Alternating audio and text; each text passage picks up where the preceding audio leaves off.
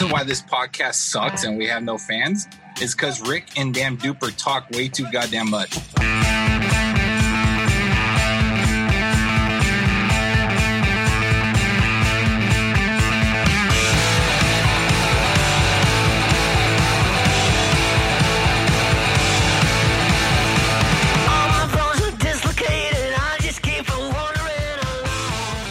Well, hello. After uh, a tumultuous start to our night, uh, we are not live this weekend. We apologize for that to those that were actually tuning in. We saw a lot coming in, and well, we fucked it up. Um, it's all good. It's fixed now, sort of. Next week we'll be live again, and you guys can see our pretty faces and what we're wearing, and you know all that good stuff. Um, Nothing. I'm wearing Greg- Gucci this week. literally, Greg went naked this week, and you guys aren't going to be able to see it. All Uh, mood glory. He was he didn't even care about monetization. He was just like, yeah, look at these breastins. So uh, apologies. This is going to be a a different kind of show. Uh, we've been talking all week, and I'm kind of gathering facts, thinking, um, formulating what we wanted to talk about because there, there's something pretty serious here. So, forewarning, this is your disclaimer. This week we are leading off with a discussion about what's going on in Afghanistan and it will be a little bit long, like I said, um, but you do have some good insights. I think we're going to see some well-rounded insights here. We've got two ex-military, uh, we've got a younger generation guy, you got a lefty guy. I think we're going to have something good here to talk about, at least to better understand it, and for us to work through and process this this horrible thing. Um, so I, I I think that's all we need, really, right? So without Yeah, further before ado, before we want to move into that, I, I want to say that that our hearts and our prayers are out to the people of Haiti, um, who suffered a, a terrible, terrible earthquake, a seven point two over the weekend, yeah, um, and now they have a tropical storm on the way. So you know, we wish you the best. We really do. One hundred percent, man. So- Fourteen hundred people lost already. Yeah, I know. Um, up. the only thing I have to add is, uh, um, yeah, like Rick said, this is going to be one of our serious shows, so it's probably not going to be as much joking as our regular shows. We still haven't decided if we're going to do a regular, you know, funny episode this week or just roll with this Afghanistan special. We do have um, some funny stuff planned too. However, if you like our content, you know, please like, subscribe, share it with your family and your friends. Um, we are on all your favorite podcast platforms and all your favorite social media platforms. Even though Rick and Duper are doing an excellent job of trying to get us banned off social media platforms, Which is the funny thing. We'll talk about it later.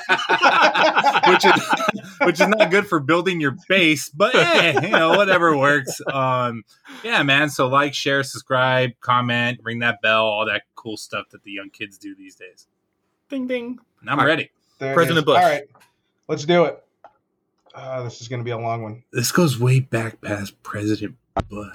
For as long as whole regions of the world simmer in resentment and tyranny, prone to ideologies that feed hatred and excuse murder, violence will gather and multiply in destructive power and cross the most offended borders and raise a mortal threat. So, from the 1930s to the 1970s, Afghanistan was actually known as the Paris of the of the East. Now, it's something I didn't know about until recently, and, and how liberal that society had been um, until the U.S. supported the freedom fighters against Russia in the 1970s, which was, I believe, a 10 year war, right, Greg? Do you know what those fighters were called, Duper? I want to see if you could pronounce it. No, I can't. That's why I call them freedom fighters. no, totally, totally. Old, Thanks for calling me out on it too, buddy. Um, The Hey, Greg, can you do Mujahideen. The Mujahideen. yeah, yeah, I'm not even. gonna try to say it. Mujahideen. Uh, so some of those freedom fighters would later go on to help form parts of the Taliban. Uh, the Taliban could, took control of Afghanistan in the 90s, and then Bush went to war with the Taliban following 9 11, as we all know. Um, and then pretty much every president has talked about withdrawing troops from Afghanistan After Bush. after Bush, right? Well, let's play. Let's play what Obama had to say about it. Alrighty. But over the last three years, the tide has turned. We broke the Taliban's momentum. We've built strong Afghan security forces. We devastated Al Qaeda's leadership, taking out over 20 of their top 30 leaders. And one year ago, from base here in Afghanistan, our troops launched the operation that killed Osama bin Laden. The goal that I set to defeat Al Qaeda and deny it a chance to rebuild is now within our reach. Still, there will be difficult days ahead. The enormous sacrifices of our men and women are not over. But tonight I'd like to tell you how we will complete our mission and end the war in Afghanistan. So that was a pretty pretty heavy promise there. Lot by of hope. ending by Obama ending the war in Afghanistan. Um, that that speech was from 2012, so eight years ago, nine years ago. Um, but I mean, he didn't. I mean, we got Osama right. That that was the that was the initial mission from the beginning of this whole thing, right?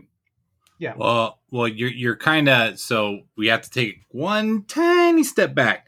So Oh. remember, there's two different. Well, there's multiple parts in Afghanistan, right? So what Obama was more specifically alluding to was not so much the Taliban as he was Al Qaeda. So Al Qaeda had used, um, obviously Afghanistan and the Taliban as you know basically their headquarters for you know decades leading up to pre 9-11 going back to the uss cole um, things of that nature. So Mhm. to take out the taliban is not necessarily the same thing as taking out al-qaeda. Al-qaeda allied itself and osama bin laden allied himself with the taliban um, so there's two different things there. So um, but yeah i mean you can't i mean it's, it's necessarily at this point one without the other but we have done a great job of taking out al-qaeda but as you can see you know the Muha- the Mujahideen, which is different than the Taliban. Taliban took over from that group, and they've always Freedom been fighters. embedded. They've they've always been embedded, dude. So it is two different things there. So, Yeah, and it- from what I understand, I just want to say it from from a layman, right? Because I, I again, I'm just a guy that pays taxes. I'm not. I didn't serve my country like like you guys did. I I don't have that same understanding. Um, but from what I got from it, and maybe this is my interpretation, the intent of us going to Afghanistan was to prevent any more attacks, right? That was it to, to take out Al Qaeda or anybody affiliated with them so they had nowhere else to hide and they couldn't attack us again. That's that's how I, I understood it back then and now. But I mean, is am I wrong? Is there more to it? Not not very wrong because actually that's what Bush was saying in his statement, right? Is is to eliminate terrorist attacks altogether and to keep the homeland safe, right? So that was the initial mission statement. I would agree that that's that's right, Greg. Okay.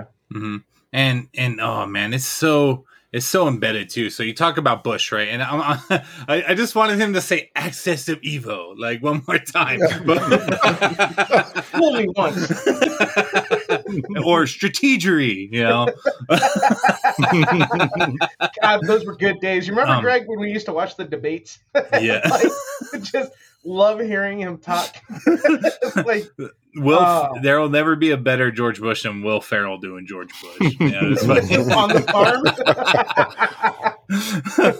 um, but interesting note though, right? So if you if you take it back to the Cold War, right? Um, do you know who the director of Central Intelligence was back during the Reagan years when uh, Russia was attacking um, Afghanistan or invading Afghanistan. I don't think that the person now serving in that role remembers that today.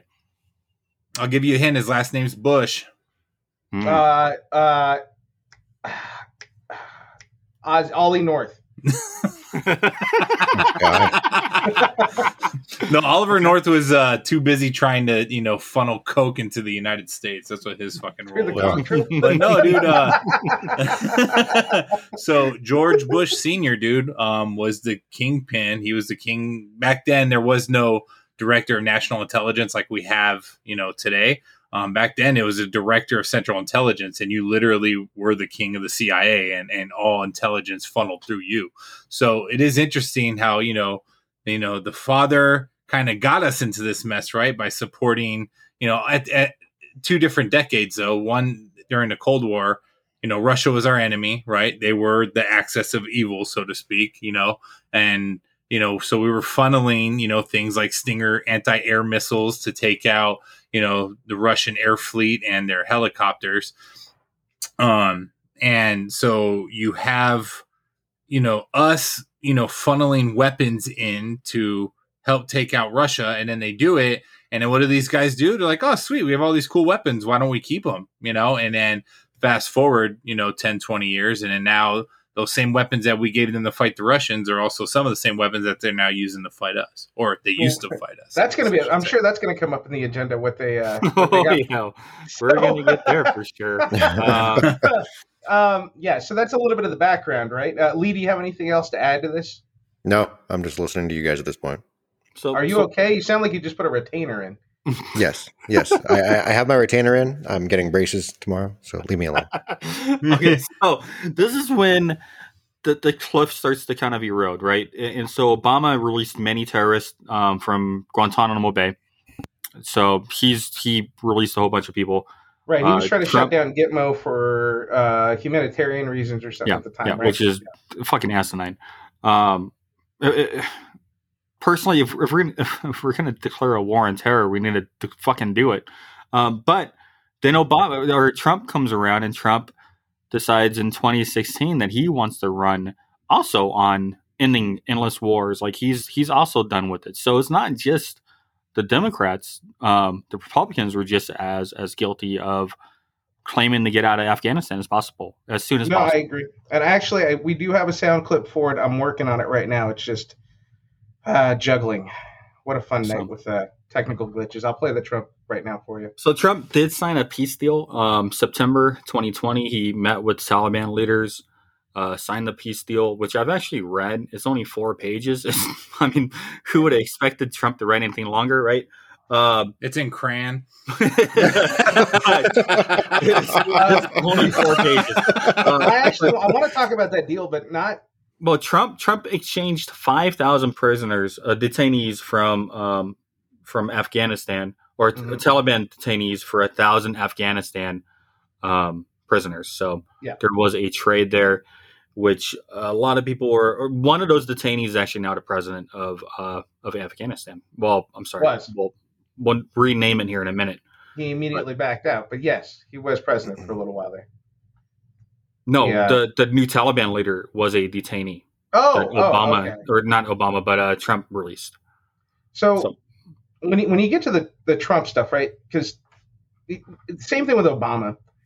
Um, it felt with okay with Obama, for my opinion, it, it feels like he kicked the can down the road, knowing that it would not help uh, politically, right? It wouldn't help his party to make a, a tough call or make a decision or, or start doing anything, right?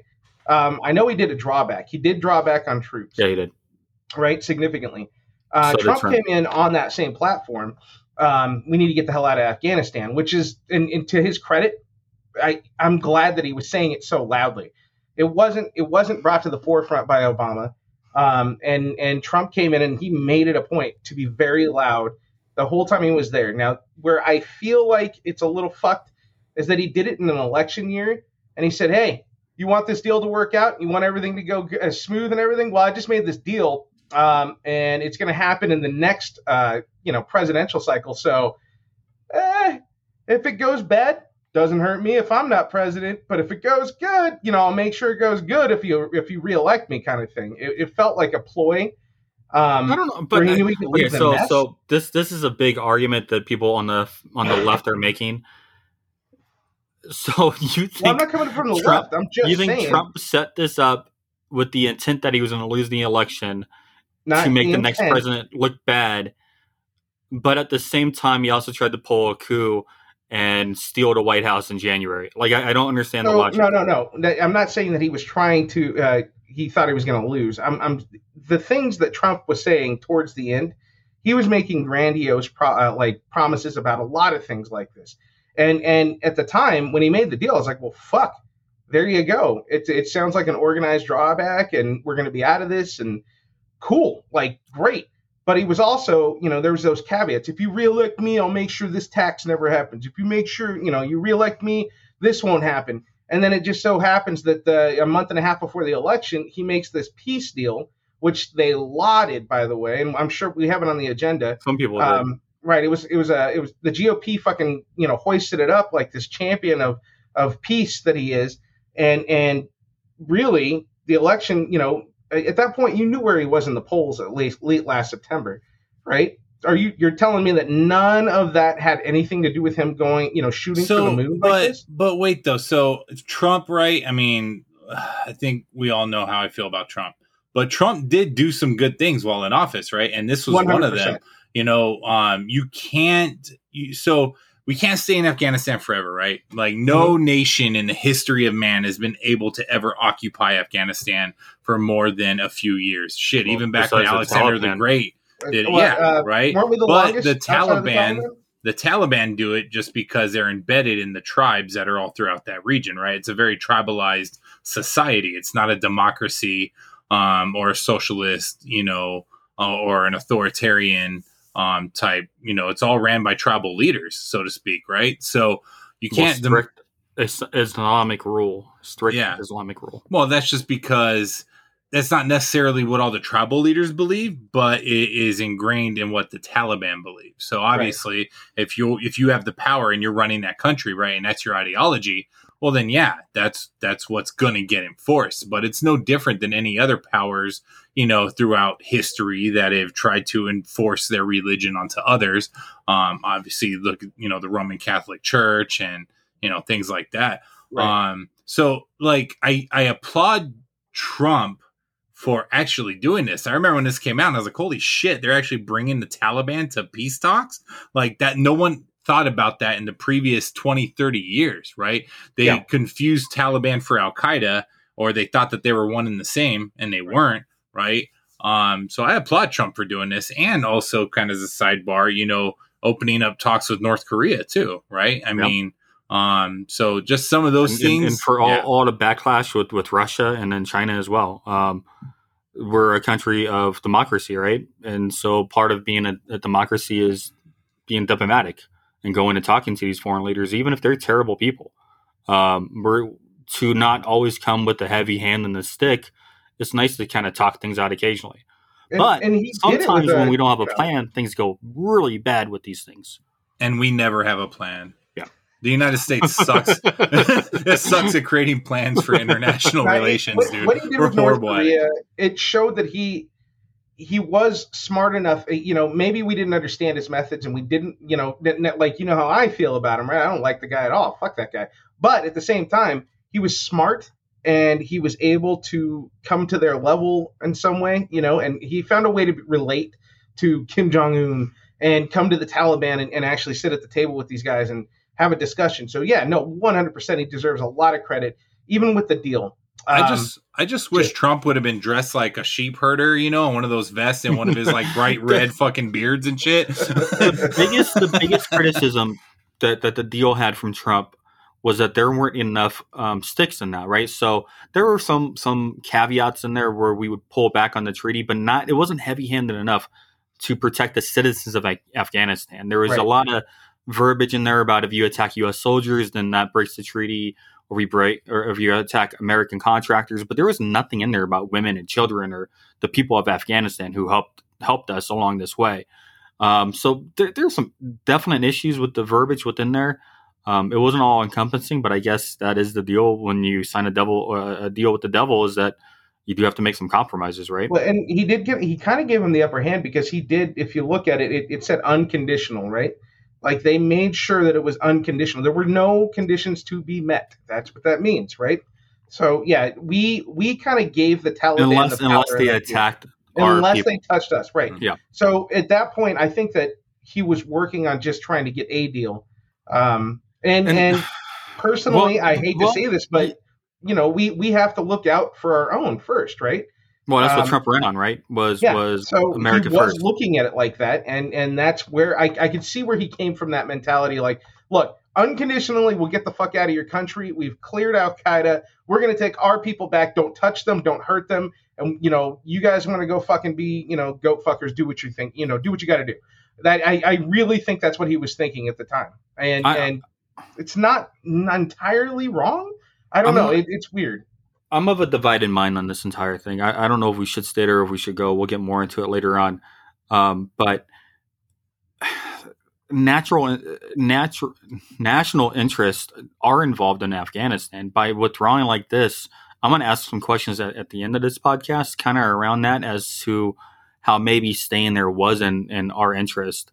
Uh, but I also I, I, don't like I don't like endless wars. I really don't. Did, did the Trump thing ever load? Yeah. yes. You ready? Yeah. Let's go.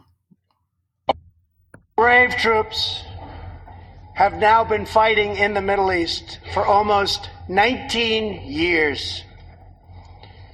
In Afghanistan and Iraq, nearly 7,000 American heroes have given their lives. More than 52,000 Americans have been badly wounded. We have spent more than $7 trillion in fighting wars in the Middle East. As a candidate for president, I loudly pledged a new approach. Great nations do not fight endless wars. That's interesting. And when we get around to it, I'm sure because I actually put that in towards the bottom of the agenda, talking about the uh, the gains that the you know, defense contractors and all that, the money that was spent. He just said seven trillion. Earlier today, I heard somebody say tr- two trillion, and then there was something printed at one trillion. So oh no, I've not. I've, I've, heard numbers as high as ten. 7 I'm would curious, actually be like, on the low end. What would be on the you know like how much did we actually spend? Regardless, anything with a trillion is way too much. So yeah, I, yeah. I, you know, there's way. um, there's actually one president you guys are forgetting who also actually authorized attacks in Afghanistan. Do you guys Al know Gore? who that is? George Washington. Miss Potomac fucking chocolate. Actually, Rick, he's probably your favorite president outside of Obama. Bill Clinton. There you go. Do you know what he did and why he did it? I actually don't remember, dude. I was a kid and I remember Serbia. I don't remember this. Prior, prior to the deflect from the, the Monica Lewinsky scandal. Was it a Russian thing? It was in retaliation for the bombings in the U.S. embassies in Kenya and Tanzania. Oh, he launched yeah. fucking missile strikes in Afghanistan. Then at well, back then, very few people knew who Al Qaeda was. You know, I mean, they obviously learned after those attacks, but there was a very few small group of people who actually knew who Al Qaeda was and knew who Osama bin Laden was. And those strikes were actually an attempt to get Osama. And, you know, obviously he wasn't there. Um, you know, sucks for us because God, can you imagine if we would have fucking got him in those missile strikes? But those missile strikes also, you know, killed some innocents as well. I think they tried to mask it as, you know, they, they killed a, a school, I believe, or something like that. So yeah. yeah. so I mean, I just wanted. To, I mean, this goes way beyond just Obama and Trump and Bush. Don't, I mean, don't you kind of feel like Osama bin Laden was more of just a figurehead? And I mean, it's like Hydra, right? You cut off one head, multiple more will will reappear. We've kind of seen that with the Taliban right now, right? Um. Well, remember, Taliban is different than Al Qaeda. Well, right? I mean, okay, I mean, they were, but today, I mean, they just let out Al Qaeda from the prisoner camps, right? This past weekend, mm-hmm. they've kind of merged into one. There's, there's, it would be mm. very hard to draw a distinction between the two of them today, as the Taliban and Al Qaeda are working towards overtaking Afghanistan. So they basically have a home base. Well, you got to remember too, right? Like, I mean, and, and it's interesting you mentioned, um, you know, the Hydra, right? And, you know, Al Qaeda, yes, they are severely weakened, but they are still a threat, obviously, right? But Al Qaeda just, I mean, there's different assets of Al Qaeda, right? I mean, there's Al Qaeda in Iraq, there's Al Qaeda in the Arabian Peninsula, AQAP, there's Al Qaeda in Africa with Al Shabaab. So they have their hands in many different pockets. And obviously, yes, they their interests align wherever they can develop their resources, right? But Al Qaeda, yes, they they developed into different areas, but they were still heavily influenced by Osama, right? I mean, just look at all the videos that you know and the messages that his courier was delivering, and his uh, spokesman and Elwan Al Zawahiri, say that ten times fast, is number two. Um, yeah, freedom fighters. Uh, but so I mean, yes and no. I mean, um, the, I mean, the, I would say that the Taliban are more so focused on Afghanistan, whereas Al Qaeda is more global in their reach. Okay, Rick, let's get to the modern news of today. Yeah, okay, uh, so let's catch Joe up. Biden, no chance. Joe Biden comes in and he decides, "Hey, I'm gonna I'm gonna proclaim." We we talked to the Taliban. We got an extension from May 1st. That May 1st of this year was when we were supposed to be out on, on the old deal. So we're gonna be out of here by what was it? August 30th? Wasn't that the date? September 11th, Okay, thank you. the 20 year anniversary, which he meant for it to be symbolic, but I don't fully understand the, the symbolism behind it. It's fine. So was he awake? Let's listen to this. Uh, where Lee just decided to check out. Yeah, he's on. Love you, Lee. He's tired. Do you see any parallels between this withdrawal and what happened in Vietnam with some people feeling None whatsoever. Zero. What you had is you had entire brigades breaking through the gates of our embassy. Six, if I'm not mistaken. The Taliban is not the South, the North Vietnamese army. They're not. They're not remotely comparable in terms of capability. There's going to be no circumstance where you see people being lifted off the roof of a embassy in the, of the United States from Afghanistan. It is not at all comparable. This So, So that kind of bit him in the ass, huh? that was a month ago. Uh, that that was a terrible statement, right? telegraphed people getting lifted off the rooftops in a helicopter. Like, oh, I don't say anything. Just be like, you know what? I don't think it's gonna go that bad. That's all you Well, I say. think I think he's learned his, his lesson, right? Like, uh, I think Obama once said that there's nothing that Joe Biden can't fuck up. I think he actually said that once, um, and, and he he's kind of proven it right now. Uh, so what happened? so military intelligence said that uh, no way could the government fall under um, under Taliban rule that fast, right? Biden actually removed air support from the Afghanistan military. So we've, there's been a lot of talk about how the Afghanistan military just folded, right? Because the Taliban are marching in the cities and just fucking taking them over. I think out of 350 um, regions that they have there, only 40 still stand and are actually fighting back.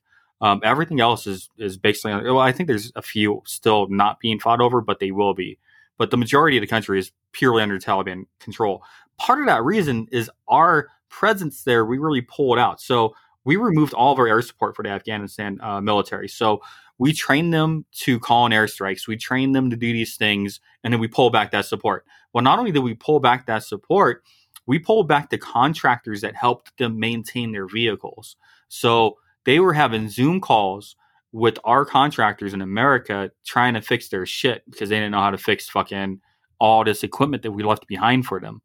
So we really we really pulled any kind of support out from underneath them. Well, you got to remember too, right? It's a okay. So you you gotta you gotta also realize everybody that it's a different part of the world, right? It's not America where you know we have laws and we respect authority and things like that nature. Right. These guys run on a tribalized culture, right? And they res- and Taliban, right? We think of the Taliban as like you know it's just fucking Taliban, a bunch of fucking roughnecks in the fucking mountains with AKs and you know whatever. I've never heard them. them, Um, them goddamn rednecks but- way up there with their goddamn Second Amendment. Yeah, right. And I, but I want to I want to like, you know, and it's all about it's all about respect, right, for those guys, right? And they they put these guys on such a high pedestal over there, right, that every enemy is Taliban, right? Like when you looked at Northern Alliance, when you looked at the Kurds fighting back, they'd always say, "Oh, Taliban, Taliban, Taliban bad, Taliban bad," right? And it's not only because that's just what they labeled them, but it's because they had such a, a fear and a respect for them, right? A story I want to share from Iraq real quick is I remember, you know, Al Sadr when he was doing his bullshit with his Mahdi militia, right? This militia was respected all throughout Iraq, right? And the Iraqi army and the Iraqi defense forces and everything like that, when no, they were like deathly afraid of these guys. They thought that these guys were like the fucking Avengers and shit. And I remember one time we're fucking getting reports in like our nearby town. They're like, hey, yeah, dude, the Mahdi militia is fucking taking over the the fucking you know the police station they're taking over their this fucking army post and these hmm. checkpoints all without anybody firing a shot and we're like what the fuck are you doing like you can't give up control of these areas right and then come to find out it was just a respect issue they let them come in do their thing right and then once they were done they walked away and they did their thing similar to what's happening now right a lot of these areas that the taliban are taking over they're not even there, there's no shots even being fired they're just walking in the town and because these guys have such a fear and a respect and you know hold these guys in such great infamy, they're not even trying that hard. I mean, um, yes, some some territories are being fought over, but not much, right? And and that's it, that's just the way it works in that area of the world. It's Yeah. weird. It's it's interesting. I it's I don't know. I it, that fundamentalism is is scary to me. Honestly, I don't know. That's the fear. That's what it is. That's exactly what they're feeling. It's scary. You know, these people are fucking crazed about what they believe, and they'll fucking cut your head off if you don't believe with them. That's that's scary, man. I get it. So the president, the the Afghanistan president that we put over there, he fled the country on Sunday. Yeah, the same day that they were coming towards uh, Kabul. Yeah, come on. So how do you guys feel about that? Oh, what a strong leader to stick up for his country, huh?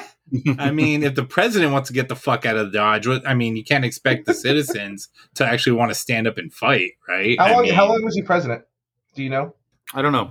not even But I, I, he was U.S. placed, right? I mean, uh, he wasn't highly respected. Like Greg's talking about this respect thing. Uh, Everybody knew that he was a puppet that we put in. Yeah. So, and he Yeah, had approved so he, it, right? He did. He evacuated You know, within hours. Can right? I? Yeah.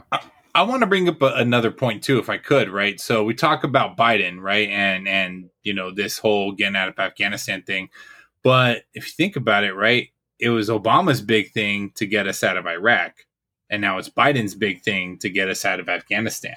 Is Mhm. that a coincidence there, or I mean, what do you think about that, right?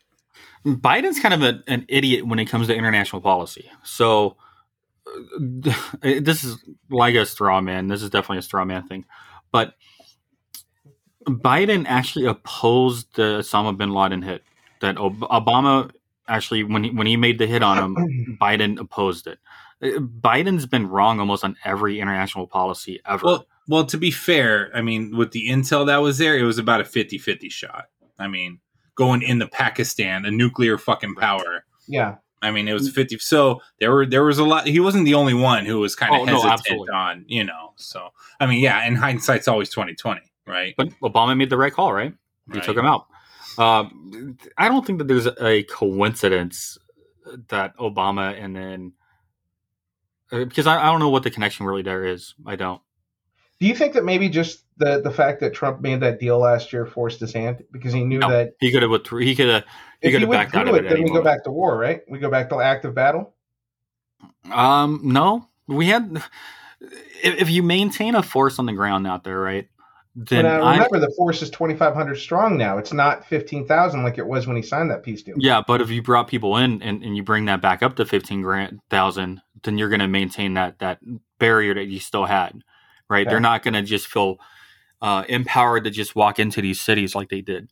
So you could have kept them at bay for sure, and and it wouldn't have been hard. We had them; they, they were just biding time, right? And, and there would have been small conflicts. You would have still had some soldiers losing their life, and you would have heard right wing pundits talking about how Trump didn't lose anybody for a year, but I mean that was also a COVID year, and then that was also during this peace treaty that they had.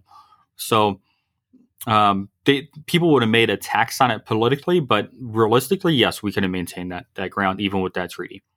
We we we're a country of fucking lawyers. We can find a way out of everything. I mean, and the United States doesn't do enough to consider the international partners when it comes to fucking things like this, right? When it comes, we're always like, America, fuck you, do want. So France, France actually had to spe- send in special forces uh, to pick up the, because French they're Foreign pulling- Legion. Not that cool. French freedom fighters. Um, they, they actually they sent in um, special forces just to collect their interpreters and any Afghans that worked or supported them uh, during that time because they were like, "Hey, U.S. pulled out. We got no way." And they're actually talking about that now. Like, how the fuck do you get the special forces in? The airport is now currently on lockdown, and you can't get in or out. That road is oh, they'll find a way. we, Like- we will talk a little bit more about that and, and our allies and how that affects us uh, later on. But yeah, that's that's a great thing that you bring up right there is the international community and how to, how they're going to look at us moving forward. Yeah. Um, so there were reports out of Afghanistan that many people were trying to leave. They were trying to get visas, and they were getting return dates of September to come back to get their visa. Good luck, dude, uh, getting that that visa. Have your Uh, beheaded head with you too. Let's play. Uh, you'll have to carry. A, you'll have to have a carry on.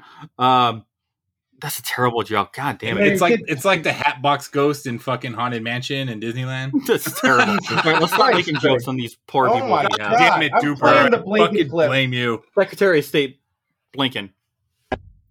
Abe Lincoln. I don't think that uh, the fact that our forces are, are withdrawing, one, we're not withdrawing, we're staying. Uh, the embassy is staying. Our programs are staying. We're working to make sure that other partners stay. We're building all of that up. And uh, whatever happens in Afghanistan, if there is a significant deterioration uh, in security, um, that could well happen. We've discussed this uh, before. Um, I don't think it's going to be something that happens from a Friday to a Monday. Uh, so I wouldn't um, necessarily equate the departure of our forces uh, in July, August, or by early September with some kind of immediate uh, deterioration. That's Well- our Secretary of State. Just So, so just just so everybody's clear, Biden said there's no way we're going to evacuate people off the rooftops with helicopters like Yeah. Vietnam. And then Blinken said there's no way from Friday to Monday you're going to lose the whole country. I just okay, okay. you feel like someone in the Taliban was sitting there listening to it, like challenge accepted, right, they're making bets and shit. just drinking their goat milk. Like I'm gonna fucking take you out. Like, oh my god, like holy some shit. of these sound clips, literally, like if you put that into a movie, no fucking way could that be a serious movie. Like it would have to be a comedy because there's like this comedy of errors that they were said before this, and then those exact things played out on TV. Um, yeah, they literally took the country over from Friday to fucking Monday. Actually, they didn't even need Monday; they did it by Sunday. Uh, so and it, it and that just shows you right there like how much we did not know about that country and and you think if there's one thing we would know is our department of state and embassy and you know all those people would know about the country they would know about the mines they would know about you know the tribes and what they're doing and what they're capable of and and who the leaders are and, and clearly they didn't they were just like we're america fuck whoa, you. Now, now, hold on a second. They did. They knew something because he made this decision. Our president made this decision against what his military advisors told him to do. So they knew something, and the intelligence was there. Just the intelligence wasn't there. You know what I mean? Like we knew there was something there, right? These these military advisors, those that study, that have all of that information on the tribes and what's going on in the current situation, they said, "Don't pull out. Don't do it this way. You shouldn't be doing it." And Biden proceeded to say, "I'm going to stand by it. We're going to make it happen. We're doing this now." Here's the repercussions, though. I'm sure somebody, in, because we have some smart people, we got some lawyers, right? Uh, Duper just said that. I'm pretty sure somebody knew, like, yeah, dude, this shit's gonna go real bad, real, real fast. Like, well, not three days fast. Um, those advisors also advised Trump um, last year and, and advised him against it as well. So there's, and there's it's funny. Same thing with Obama. in, in the military intelligence. There, one thing they might not be necessarily great at tactical things. They are really good at leaking things to the press to make sure that they know that we know that they advise these presidents of of the opposite action that they actually took. They they Yeah. they cover their bases pretty pretty well. So, despite what Blinken said, Kabul fell on Sunday. Um, Taliban just walked right in. They took it.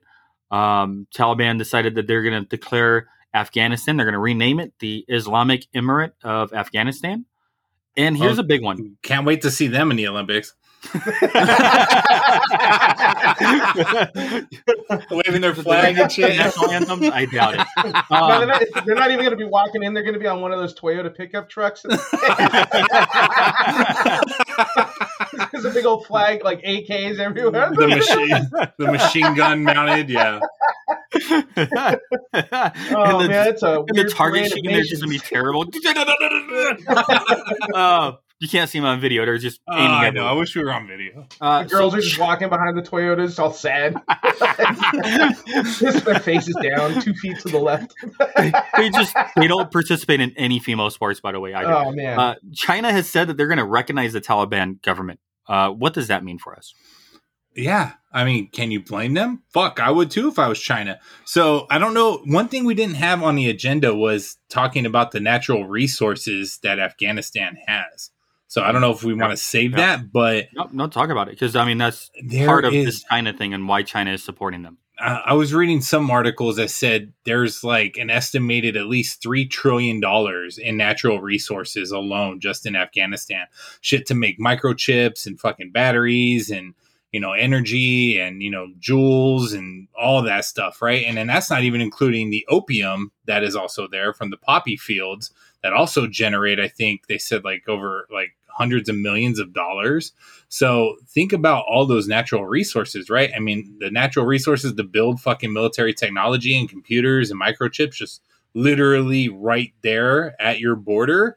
Yeah. fuck. Can you? I mean, if I was China, I'd be doing the same thing. Yeah, go Taliban. Woo! fuck America. Like, I mean, I can't blame them, right?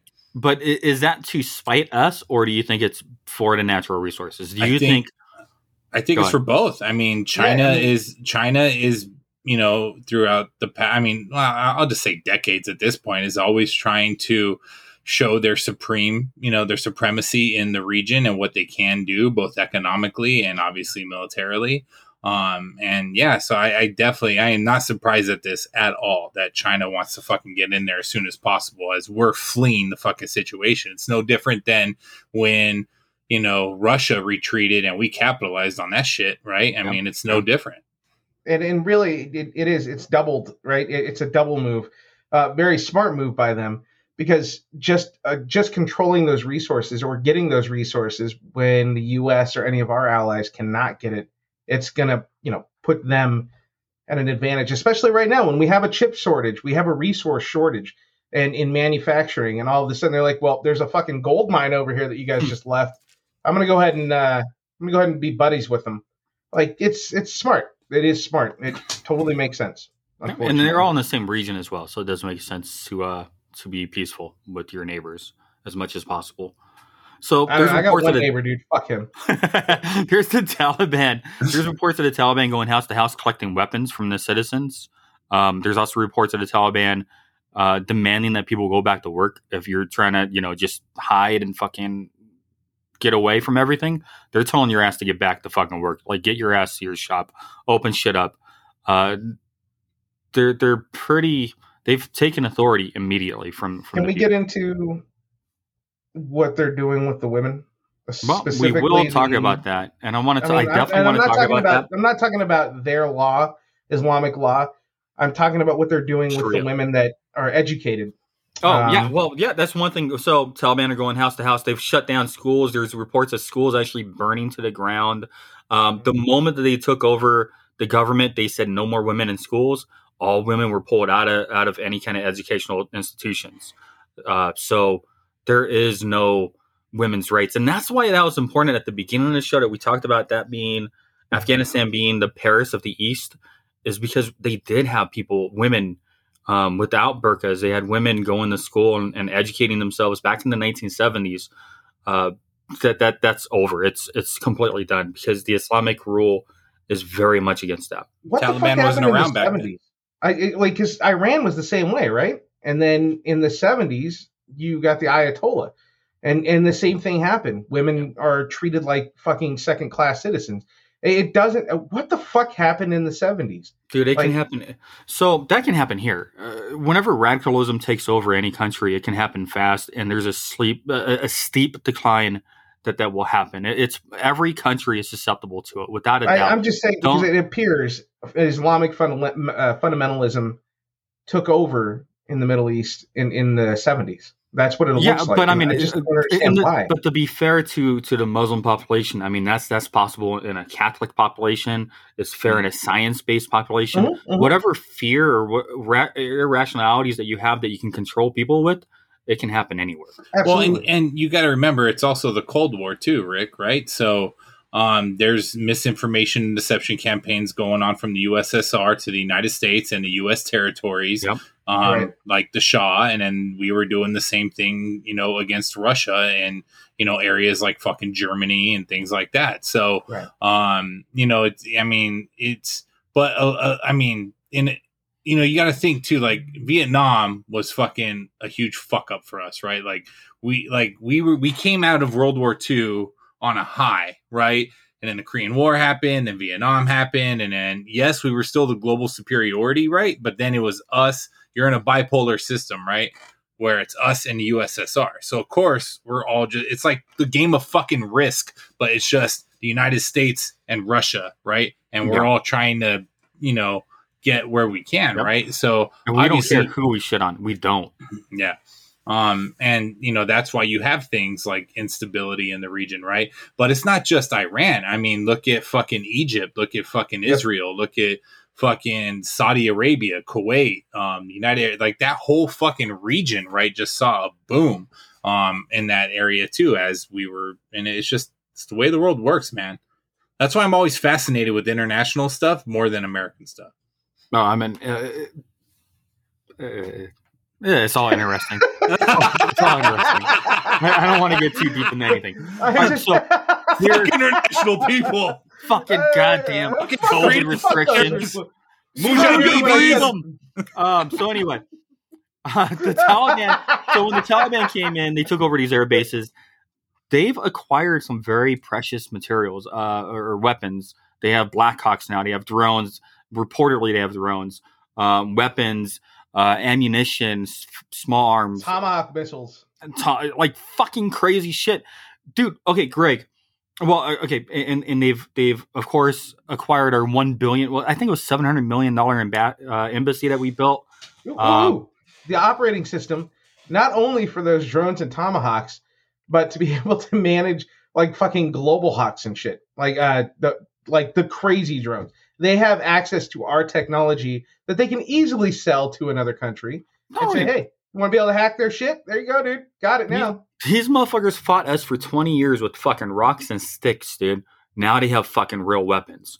No, that's I mean, true. They always had AKs and mortars and RPGs. it's a bit know? of an exaggeration. Uh. but Greg, when you're in the military, one of the things that they taught us, I, I don't know if, if they taught you that over in your unit, but in my unit, we had to we had we had fucking bombs. Like we had to plant bombs on our shit. If if we were being overran, we had to blow our fucking equipment up. I don't know if you guys eh, were in the same situation as well, us. I mean, yeah, But- right. I mean, yeah, that's we- true, right? You like always, I don't understand how Blackhawks we were being overrun by the Taliban. They're just marching in. We're not even putting up a fight. We could put up some delays. We could we could blow this shit up. Why did we not fucking have a system in place to detonate and, and take down the embassy as well? because like why? when, because when you need to evacuate, that's the last thing you're thinking about, dude. I mean, look how how much equipment we left in Iraq too. Same thing. You know, we left trucks over there and Humvees and fucking weapons and fucking Did you leave Toyota Tomahawk trucks and fucking everything. You know, Did you leave Fucking Blackhawks? Toyotas, man. you know. I mean, there's always going to be shit left behind. That's just the way that war works, We right? left some really important shit behind here, though. Mhm. Um, Uh, I mean, and, and I'm going to point out again, and I think it's not talked about enough, the fact that they got the data, the operating systems for our defense systems, is is a bigger deal than it's being made right now. Yeah, but Because Rick, that- I guarantee you, people have been going after that for years, man. I mean, just look at intelligence and counterintelligence and fucking China and Russia and how they hack our networks and fucking North Korea is playing big into that too. There's always people trying to get our latest and greatest military stuff. Well, I mean, about a year ago, the Taliban did have a sit down meeting with Russia and China. So, without a doubt, they're all in cahoots and they're all discussing how to reverse engineer. But we do the same thing over there. I guarantee yeah, you, they're hacking us. We're trying to get their shit too. You know? Absolutely. So, as people were trying to f- uh, flee Afghanistan, there, there's tens of thousands of people. There, the report is 20,000 people were trying to flee Afghanistan, plus their family members. So, all these people were trying to get out of there. They, the U.S. military, they all retreated back to the, the air, one specific air base, and they've secured that one zone. There's so many people coming into this air base that our military is shooting tear gas at these people and, and firing them away. I mean, how terrible is that, man? These are people who were interpreters, cooks, laundry people for us, and now we're shooting tear gas at them, saying They're "F you, goodbye."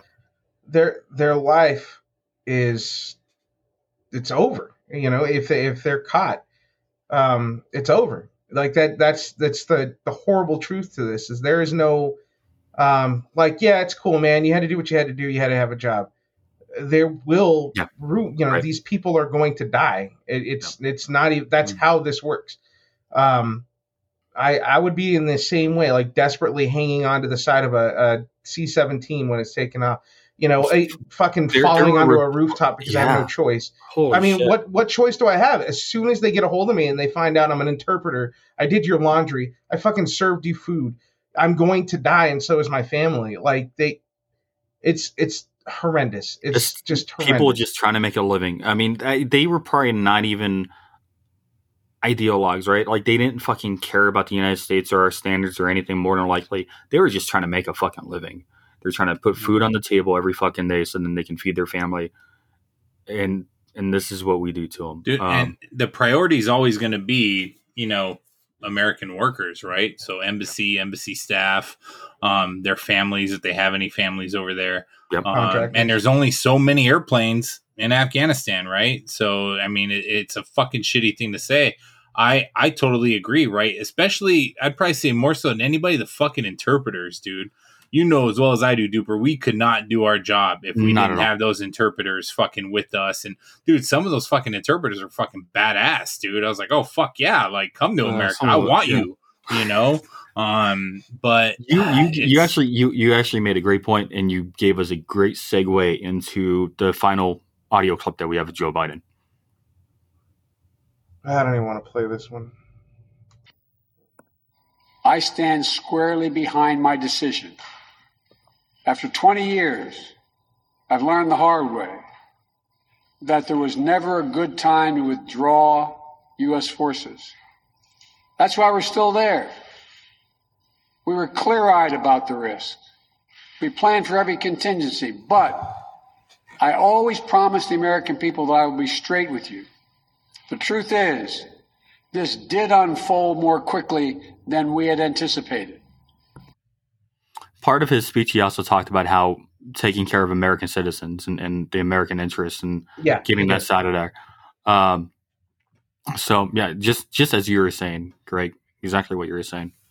dude and and and i'm sure you ran into it too dude but how many how many people who worked on you know the base and everything else how many of those people did you find dead right i mean it happened a lot No. i think their survival rate was like less than 5% or some Yep. shit like that and i know some guys they couldn't go home now i mean i was talking to some dudes there who were like yeah i haven't been home in like five years because the minute i go home i'm fucking dead Yep, you know right? Because they'll And- kill your family. Yep, and I don't want them to know where my family is, and and you know, and um, it's it's a it's a horrible fucking truth, man. Um, you know, but yeah, they should be bringing all those guys back. You know, and kudos to the fucking French. I mean, Rick, you were saying the special forces got some of those people back, right? Um, Yeah, Germany has taken ten thousand refugees as well.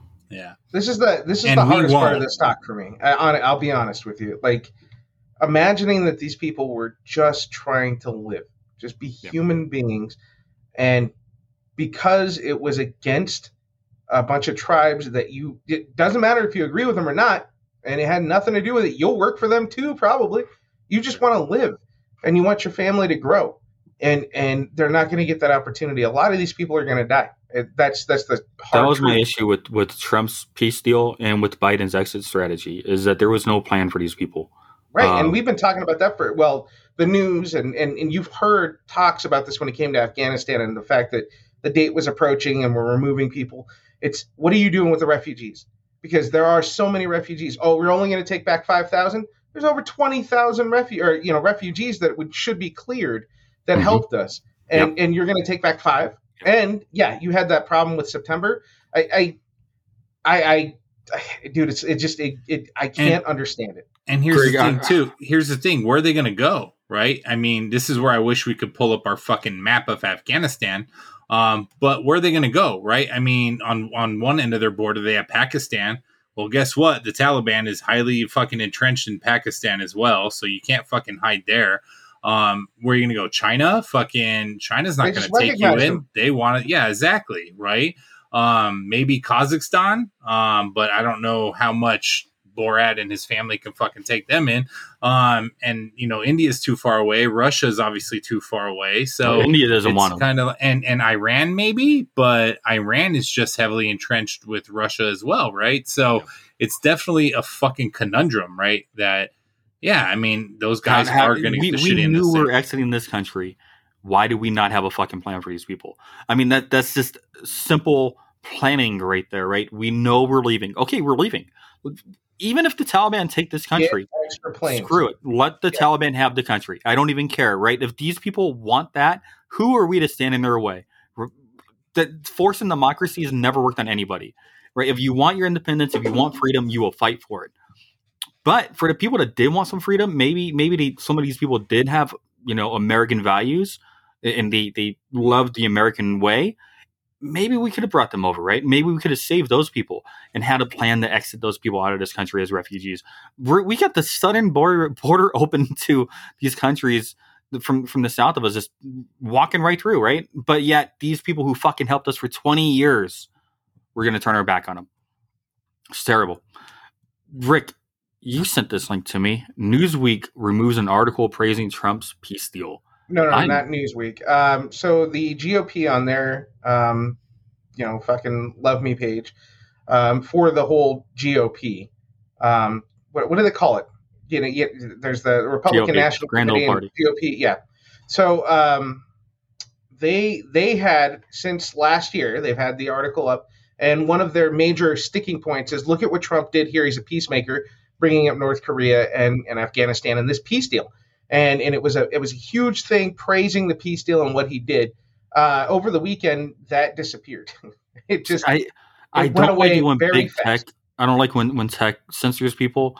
I don't like when when we go back and edit articles to reflect the story of today as yeah, opposed because to it's politics now. It's just Yeah, it- I- like I just don't like fucking it. own it. Yeah, Yeah. dude. Yeah, you're you're proud of what he did. Great. Well, this is the repercussions because neither one of them made a really good fucking exit strategy. They just said good things because they wanted well votes. to be fair to be fair to Trump, we don't know what his exit strategy was, right? We we cannot accurately say that his his strategy would have been this disastrous. We we Can don't we know. base it off of some of his decisions on other major? Doesn't matter. Rick. No, you cannot. You cannot. you can't form an opinion on how someone handles other major problems.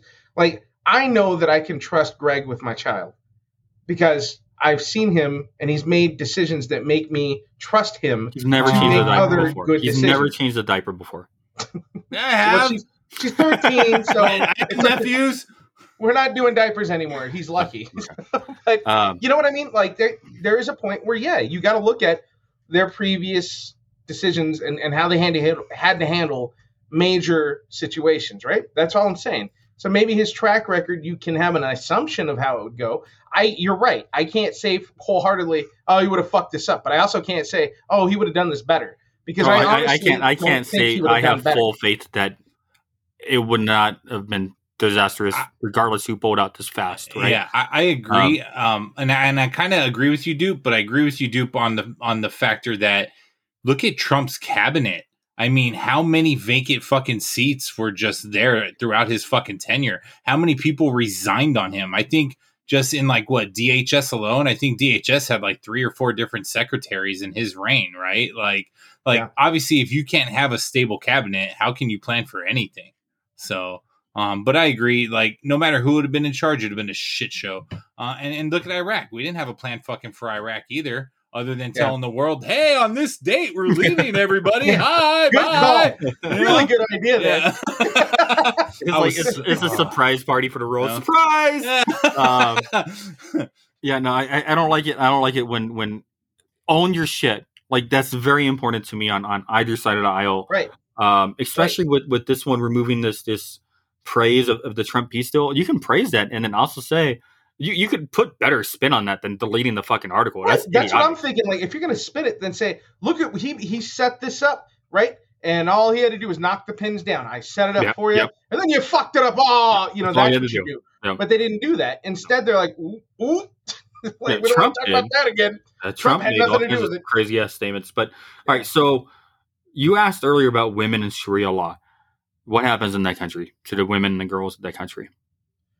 A lot of bad things, man. Um, they are not allowed to leave the house without a male family member. So they're literally stuck at their house on quarantine their whole lives. Um, if they are educated, because the Taliban does like to tout that they do let the women get educated, it's only to be able to read the Quran and be able to recite it, um, and be able to read, you know, basic alphabet. But they don't go beyond that in education. Uh, they are not allowed to have a job, obviously, uh, because they're stuck at home. Um, their husbands are chosen for them, and that can happen at a very young age. Uh, violating any of this, they they mutilate them, which is a horrible, horrible thing.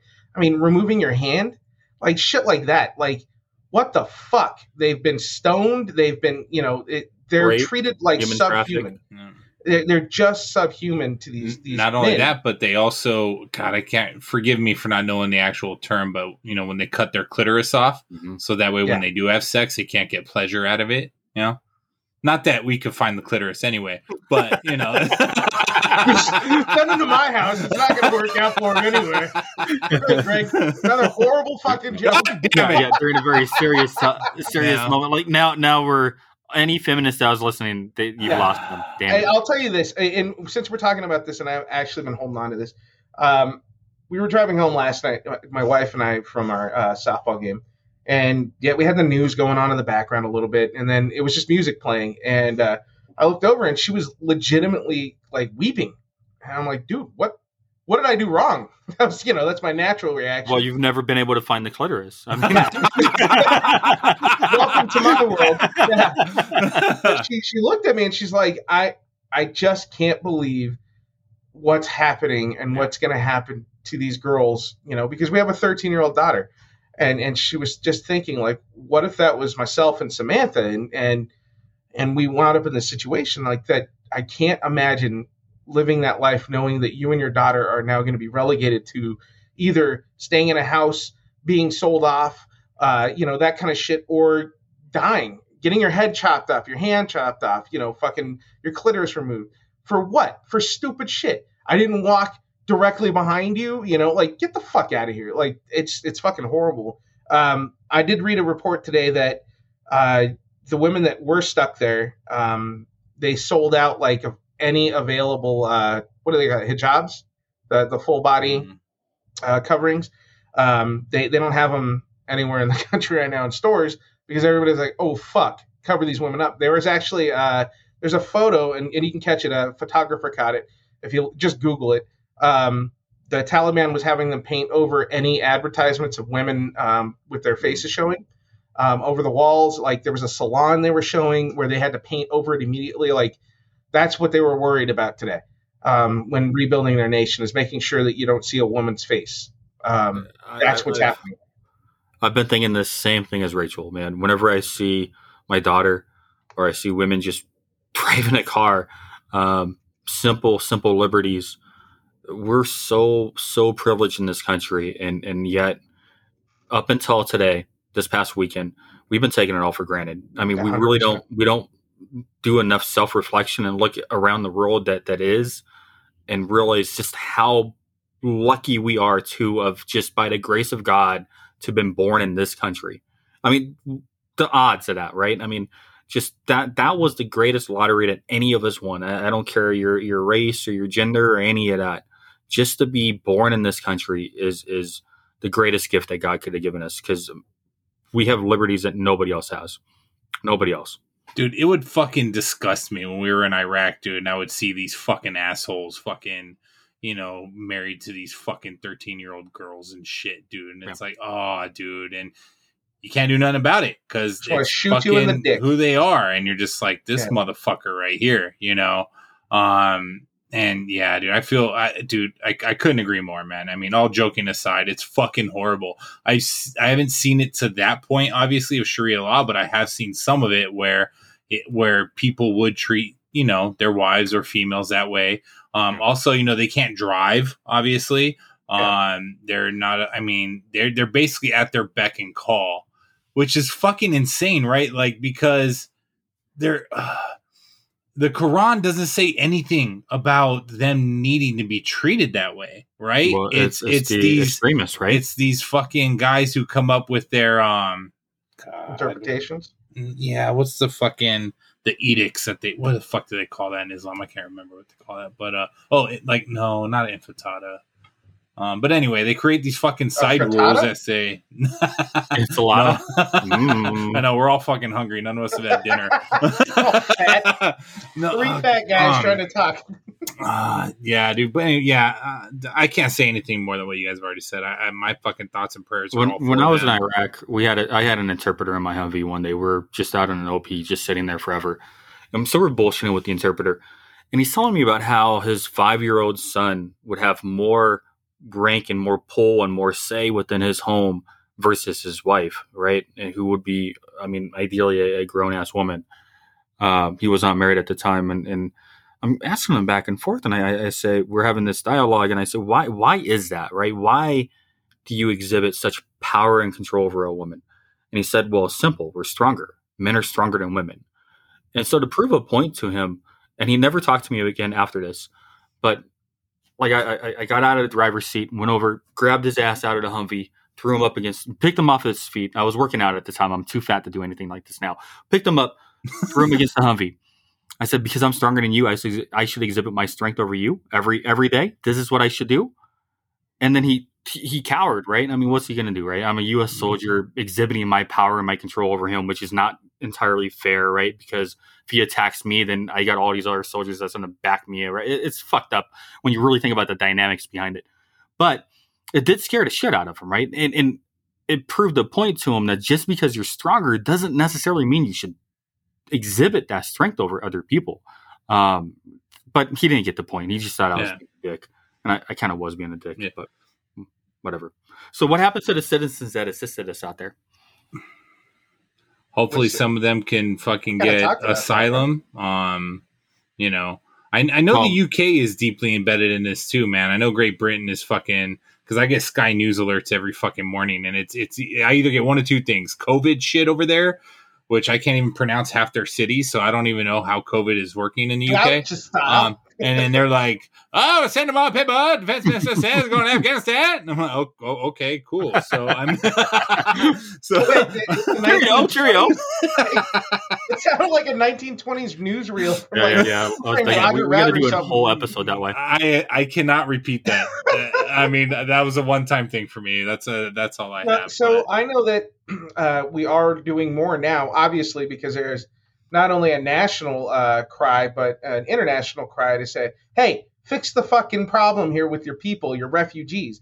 Uh, we do have something set up in Texas and Wisconsin or Michigan um, where they're going to be taking as many as they can. They'll get flights in there. They're going to hold that airport for as long as they can, from what I understand. And the Taliban, here's the problem there's the fucked up part with that. The Taliban controls the one road to that Yeah, fucking airport. So as much as we want to get people out, they have to go right in front of the Taliban, like, eh, just drop by heading to the airport. Why, dude? oh, Oh, you know, I made a wrong turn back there, guys. My Sorry, bad. dude. I'm just gonna go turn around up by the airport by the Americans. Maybe jump on a plane. I don't know. I, I was not an interpreter. Yeah, no, I'm but just that's on my way. that's that's why I asked this question. Are we going to see public beheadings? Are we going to see people being hung off bridges? oh yeah, Are, are we going back to that? And how Yeah. long? Yeah, without Yeah. a doubt. You Uh, think? and, and, and until we get a more international outpouring and crying over that, the United States can't do it all, man. You, you mean, think the Taliban give a shit about outcry uh, and, and public support? They're going to do that shit regardless. The only Yeah, way you no, stop no, that is but- by and- military but- presence. But that's what I'm saying. Unless the the global community raises up to stand up against that, it is going to happen. That's the Yep. point I'm trying to make. They they said countries like France and Germany and, and the UK they actually had meetings totally separate from the United States. They're, they're not even dealing with this anymore because they're so fucking pissed off. Um, what was the mission in Afghanistan? To kill Osama bin Laden. to prevent. We talked about this at the very top of the show. So you know, But you know but the did did that mission change over time? And did it become so hazy and so foggy that we lost interest in this war because we Well- didn't really have a, a, a Okay, solid so this definition leads of it? perfectly into my argument, and this is actually, I wasn't thinking like this, so I take no credit for having this train of thought. Uh, there was a quote from a retired. He's a U.S. Army major. Uh, his name's Richard Ojeda. I guess he's running. He's a, he's he's a politician now too as well. Uh, his exact quote was two trillion dollars to train and equip the Afghan military over the past twenty years. They fell in a week. It was never about real training. It was about military contractors and corporations raking in giant profits. He's numb. I'm sure everyone else who spent years there feels the same. The big thing there that I pulled out of that is absolutely the mission changed and it evolved because there was so much money into it. So Because there were federal contracts. Uh, yeah, well, I mean, look at the look at the federal contractors that were there and who they were affiliated with. What, uh, what I won't have you spread misinformation on my podcast. No, I'm No, I- that's shit. fucking. I'll fucking kill you. Uh, no, no, no. We, we, we talked about this, uh, you know, before the show, before we recorded, and and we were talking about how like uh, we were just randomly talking about Rand Paul and that and that news story, but that's that's separate. But the whole thing is, there are people that their their fucking hands are in their pockets, in these politicians' pockets. We stayed there longer than we needed to because of money, and at least that's part of it. It's definitely because of the money and the federal contracts we had with Northrop and Boeing and fucking uh, what's that other crazy big one? There, there's so many of them um, that are that are out there doing this shit, and they have contractors out there. It's just it's it's a big money. So grab. so you got to take one step back though. All right. Okay. Um, in in in my opinion, right? You had Afghanistan, you had Iraq, right? Special forces were on the ground within fucking hundred hours, I think it was, of fucking the the twin towers being taken down. They were there in Afghanistan, fucking going to get fucking Osama bin Laden, Fucking right? So yeah, I am I am all for going to war with a country that attacked us, right? And Afghanistan as a nation didn't attack us per se. It was Al Qaeda that attacked us, right? But Al Qaeda was also backed by the Taliban, and it was they were also backed by Afghanistan, right? So I can I could see us going to war there, right? And then we had the whole Saddam is bad, even though there was no intel to suggest he had anything to do with 9 11. But oh, Saddam is bad. My dad didn't get him. Let me get him. And oh, let me look at this fucking intel report that says fucking Iraq has WMDs. And, you know, when they mean WMDs, they're not talking about the biological shit because we knew they had that. We're talking about nuclear fucking weapons, right? Um, Yellow cake plutonium, right? But I don't know how you feel, Duper, but I don't think we should have ever went to Iraq because once we invaded Iraq, that became the priority over fucking Afghanistan. Yes, right. So now we have this quarry of fucking Iraq, Afghanistan, Iraq, Afghanistan, right? And um, so that also played a factor into it. And yeah, profiteering's always been about it, but we also did some good things too, right? Al Qaeda is essentially fucking done, right? Based on what we did there. Well, We used Afghanistan as a staging ground to conduct missions into other countries, right? I.e., going to get Osama bin Laden. We couldn't have done that if we didn't have, you know, an air base in fucking Afghanistan, right? And not mention all the other areas in that area that I'm sure Those our are guys down. embedded. Um, and you know, but you're right, right? The the mission always evolves, right? And it evolves because we don't have a plan, right? Look at how we fucking Iraq, you know, oh, get the fucking Baghdad. Okay, we're here. Now what? Oh, I don't know, tear down that statue of Saddam. Um, and just yeah, people cheering and stuff. Okay, what are we gonna do now? I don't know. The- Iraq was fucked up, man, uh, because you and I, we were both in 9-11 happens. Um, we watched those towers go down, and and I can't speak for you because we weren't we weren't talking as much as we do now. But I was ready to go to Afghanistan. I was I wanted Oh, to me get too. on- I- Absolutely. there, there wasn't a person I knew that did not want to get on the plane and Exact same way. We were ready right then and there. and then they sent us to Iraq. like, it, it, I and know. I'm just, uh, I'm just dumbfounded. Like, why are we going to Iraq? There, there's no reason to go to Iraq. Um, but yeah, Afghanistan was definitely the big one, uh, and it should have been our sole focus. It should have been the big one. But ideally, I'm kind of glad I didn't go to Afghanistan because that's a lot of fucking mountains, bro. Like, I would not want to be going up and down all those goddamn mountains all the time. Calves would be stronger. fucking getting made fun of by a goat and shit. Like, nah, fuck that, man. Dude, you would have been you would have gone hiking more. Think of it like that. Like when you got back, you would have been all that. Like, hey, you guys want to go to Devil's Punch Bowl? Yeah, bro, let's do this. It might have been prettier. Film at Yosemite, bro. Like it would have been amazing. There's Okay. snow there. Fuck that. okay, so is this is this Saigon part two? Is this as bad as Vietnam? No.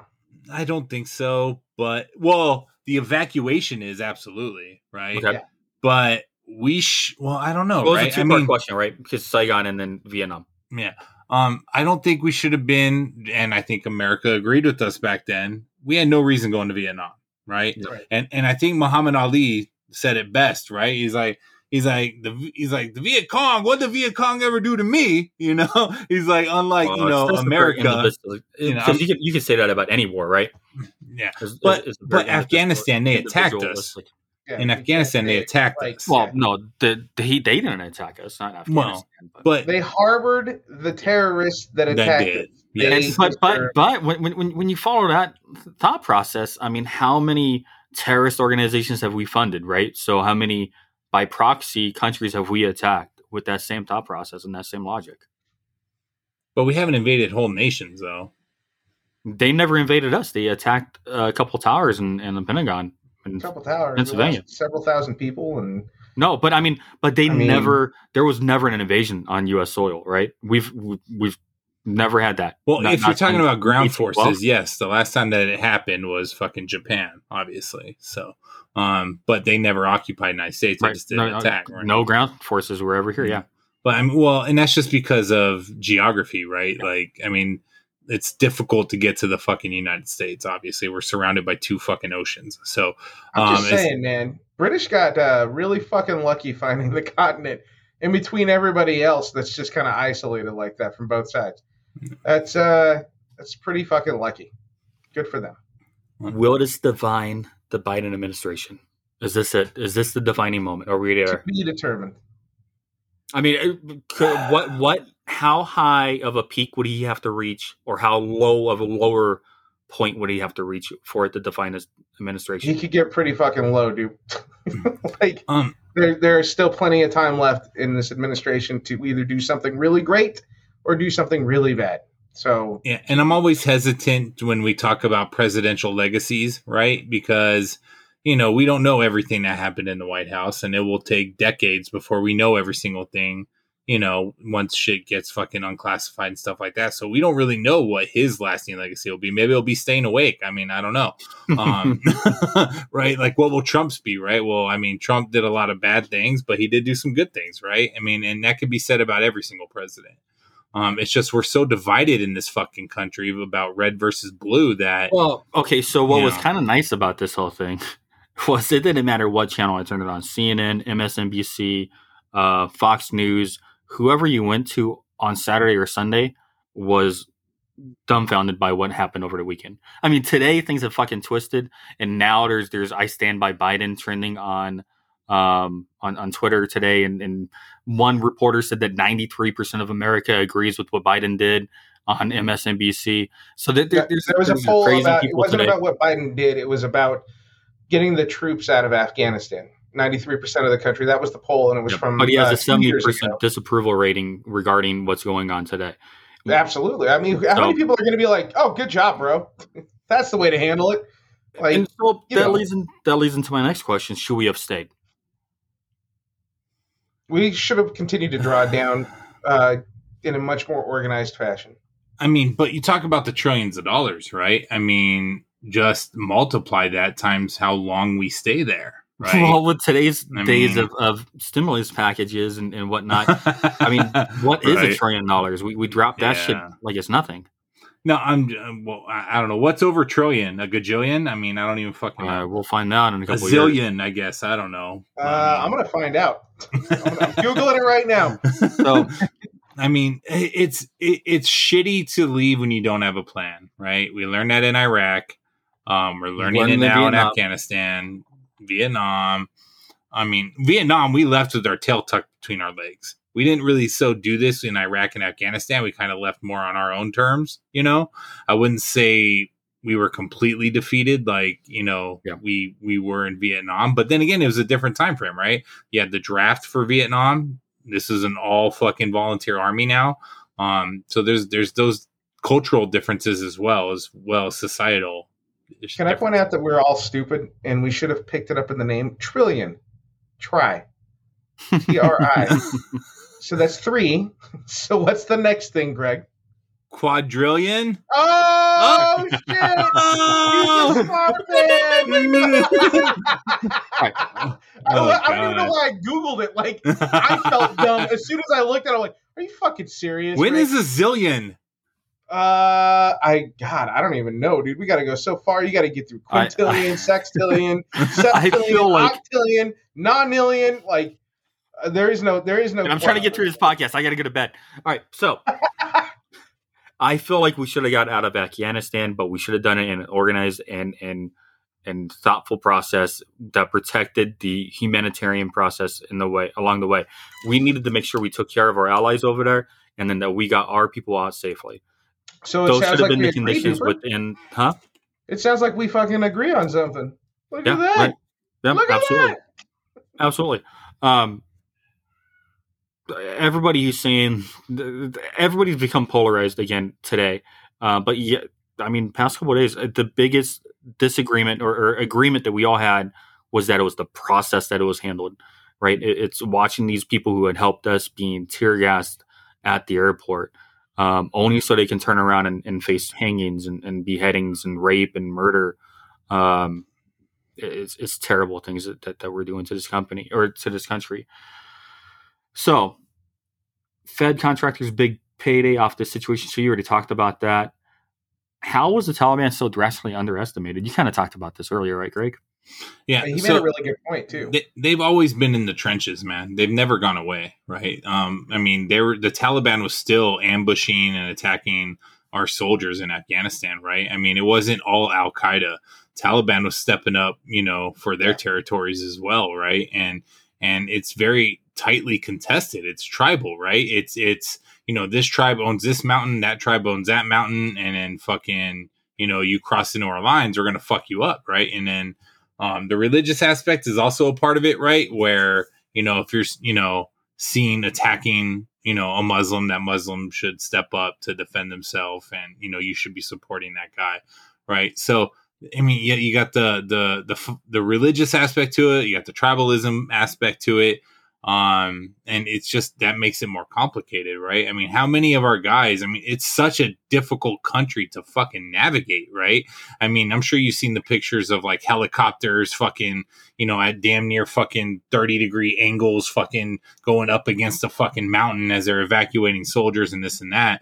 Um, you know, there's been plenty of movies involved about, you know, um, um, you know, about how our guys were getting ambushed on the daily, getting mortared, getting fucking sniped and fucking all that shit, dude. It's it's very tough, but they've always been there, man. Um, the the Taliban's You- not going away. Do you think one of the reasons we underestimated them is is because we've kind of become the redcoats, right? So the reason why we were able to Oh yeah, win our independence is because we weren't fighting by those same tactics, right? They would line up and you fucking fought like men, right? Hmm. You lined up and you fired. But we were doing guerrilla tactics, right? We were hiding behind trees, that kind of stuff. Changed the the the manner of warfare. Um, today, that's what the Taliban are doing, right? But now we're all like, well, if we if we depart, then you guys will let our people out because you guys are good guys. Like it's like this nativity where we think that they're going to follow by our rules. another thing too and you're absolutely right the laws of war are different right i mean um we're not built to handle an insurgency right we're not built to handle you know quick terrorist attacks. But another thing too that these countries all have in common right is they have they have time on their side right? They know that the longer occupied forces are in their country right the harder it's going to be for them to sustain that. So yeah what's what's fucking 10 what's 20 years right? And and they have this repeated pattern of defeating or in their perception defeating the occupiers right? Whether it be russia whether it be fucking the united states whether it be other countries and other nations right? So they they have time on their side right? Inshallah god willing right? Um they they don't they're not on timelines like we are. They're not on achieving objectives necess- their objectives are different than our objectives right? So that all that definitely played, and I'm, I'm glad you brought that up because I was I I was gonna bring that up and I totally forgot about it. So yeah, thanks for that. You what is the mentioned threat to uh, our homeland oh, security? before before you go on to that, he had mentioned like, hey, yeah, there are uh, plenty of movies um, out there. I, I actually just caught a documentary. Um, it's called Hornet's Nest. I think you guys, if you want to look at it, uh, watch it. Um, it's a, uh, a 50 year you know career record uh, journalist that goes you know embeds, uh, and they went to Afghanistan. He took his son for the first time, and it's fucked. Like it's fucked. So it's something to watch if you want to have an idea of what they were dealing with in Afghanistan. Um, he embedded with these soldiers for two years, I think. So um, oh, another another thing too, man. Fuck, I'll have to I'll tell you the book offline that I was reading, but I was reading one of the books about right after the war, the special forces, you know, groups that were there, And in in the book, it talks about how fucking frustrating it was dealing with people like the Northern Alliance because they would they would be so hardcore to go achieve an objective or go capture this fucking high ground, right? And then nighttime, they're like, oh, it's nighttime now. Yeah, let's go retreat. And then, you know, and so obviously they're like, what are you doing? You don't just fucking retreat. Like when once you achieve the objective, you have to stay there and secure the high ground, right? And the special forces guys are all talking about how, you know, these guys are fucking corrupt. They're just taking more of their money. They're not really supporting them. Yeah. And, you know, Green Berets, that's their whole bread and butter is is helping develop, you know, um, insurgents and, and these different freedom fighters to stand up against, you know, the country that they're going against. And they said every day they would do that. They would go take a mountain, retreat in the evening, come back and have to do it all over again. And it was just this fucking never ending fucking cycle. And the whole time they're like, oh yeah, just bomb them, just bomb them. Like, no, you can't just bomb people. You need boots on the ground to secure the objective, right? I mean, so that's all that also plays into it too, those knuckleheads. Yeah. I mean, and and that, that plays into what we were talking about earlier, where Biden pulled all the, the air support, right? I mean, just go bomb them. That's how we train them, is just to fucking react that way. Is, Yeah. oh, just bomb them. We'll hang out here. Um, what is the threat to our homeland security? Does our military strike fear into anybody who wishes us harm? Did, I mean, with, with this withdrawal, it being this unorganized, us looking this bad militarily, what is China and Russia saying about us right now?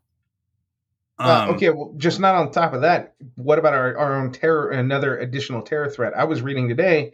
Um, a lot of military specialists, uh, intelligence, is saying that within two years, um, the Taliban and Al Qaeda could be back to the same that they were in 1999. You know, Stronger. Like Stronger. yeah, that's that's fucked up. With those with those types of estimates, though, you got to take them with a grain of salt, right? Because look, nobody estimated that the Taliban will retake all fucking Afghan- Afghanistan in a weekend, right? Except Like, all the I generals that told tweeted you back, presidents not to do it.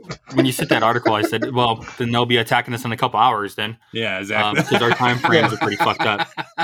right? But I mean, I don't know. There's a lot of aspects that go into our our homeland security, right? Like I still feel and believe um that our military is still the baddest in the fucking world just be, not just because of a technology sake but i just think that our men and women in uniform they're an all volunteer fighting force right like you gotta be of a different mindset to be in just the military to begin with right so our our our fight and our esprit de corps is also not to say that those other countries don't have it I mean, you, you to look at, at a country. Well, not a country. Well, I guess it is now a country. I don't even know. But the Taliban, right? They're born into it. Mhm. That's all they know is is war and, and fighting. So, I mean, it's two different levels. Uh, I mean, a volunteer force is great, but to be born into it also is, is pretty crazy. and we I don't know spend more in GDP consistently Like year bang. over year in our defense. You know, Yep. I think maybe Israel spends. You know, I think they're like number two, but we've always been number one on defense, right? Can I just tell a quick little story on that too, if I can? So when I was in Iraq, right, fucking we had this, you know, and we do missions with the fucking Iraqi army and whatever, right? And we were on one of these bullshit checkpoints, and and their sergeant, right, the guy in charge of this fucking squad, fat motherfucker, like fatter than I am now, probably like 350 pounds, right? Was like talking shit, and like all his like soldiers are laughing at me. I'm like, what the fuck? You know, so I get my interpreter. I'm like, the fuck is this motherfucker saying right here? And he, and the guy was like, you know, and they're having this exchange back and forth, right? And you know, and keep in mind, I'm I'm outside the wire, right? So I got my fucking vest on, I got my helmet, I'm like in full battle rattle, right? And fucking this dude's talking shit to me. He's like, "Oh, you America, if you didn't have your fucking airplanes and your fucking satellites, there's no way you'd been able to stand up to the fucking Iraqi army." And I said, "I said, "Say- what? Say, say it again." And I said, "This motherfucker right here, right?" And I and at that point, you know what I did? I took off my fucking helmet, I took off my fucking vest, I fucking had a pistol, right? And I said, "Tell that motherfucker to go fucking take 200 fucking paces and let's go see who could find each other." And because it was like a little like farm field area, and I was like, "Let's see who kills each other first, motherfucker." And And then like were the, gonna play hide and the- seek. the interpreter, fu- yeah, well, that was you know I didn't I didn't have my car, so I didn't want to do it then, but.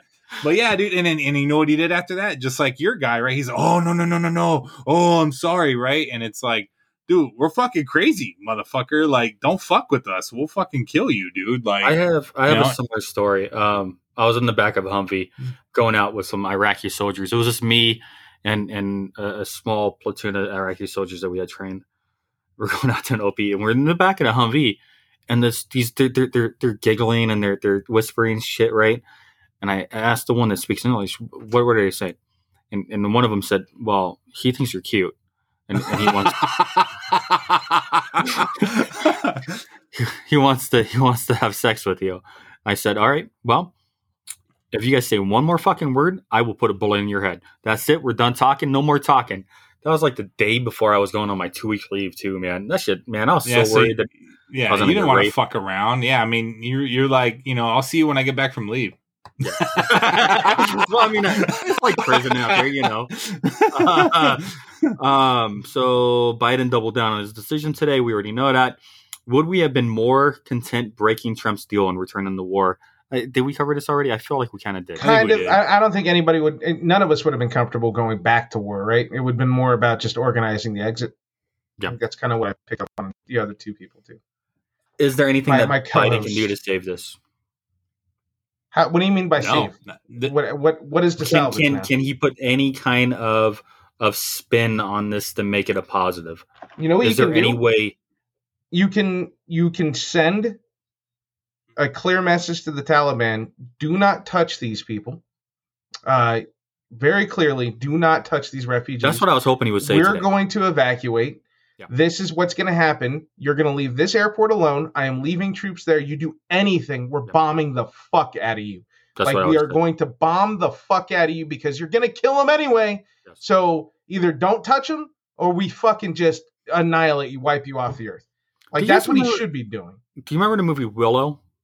Yeah, dude. So at the Fucking end, when, when when when they they fake out the castle and they're all hiding in in their their holes, and then they pop up and then they attack the enemy. That's kind of what I was hoping was happening here. Like I was hoping we were just baiting the Taliban into these cities, and then we're gonna pop out of the buildings and be like, ah, gotcha, motherfucker. Like, no, we didn't do that. Damn it. No, no, Um, we didn't.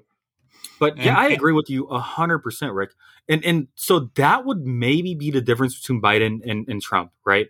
And so when when you asked earlier about Trump and, and what he might have done differently, Trump would say crazy shit. Like Trump was not afraid to say some He would crazy say crazy shit. like what I just said. Absolutely. Yes. And I, think he might and and I think Trump would have bowed to public pressure after a very harsh weekend of, of just constant attacks from both sides. I think he would have came back and I, I think he would have said something crazy um, to the effect of what you just said. And I think that might have been the right thing to do. But again, that's just speculation. Who the fuck knows, man? What any anybody else would have done in this situation? Greg? No, I mean, y- y- I mean, it's not as easy as we'll bomb you and fucking kill you, right?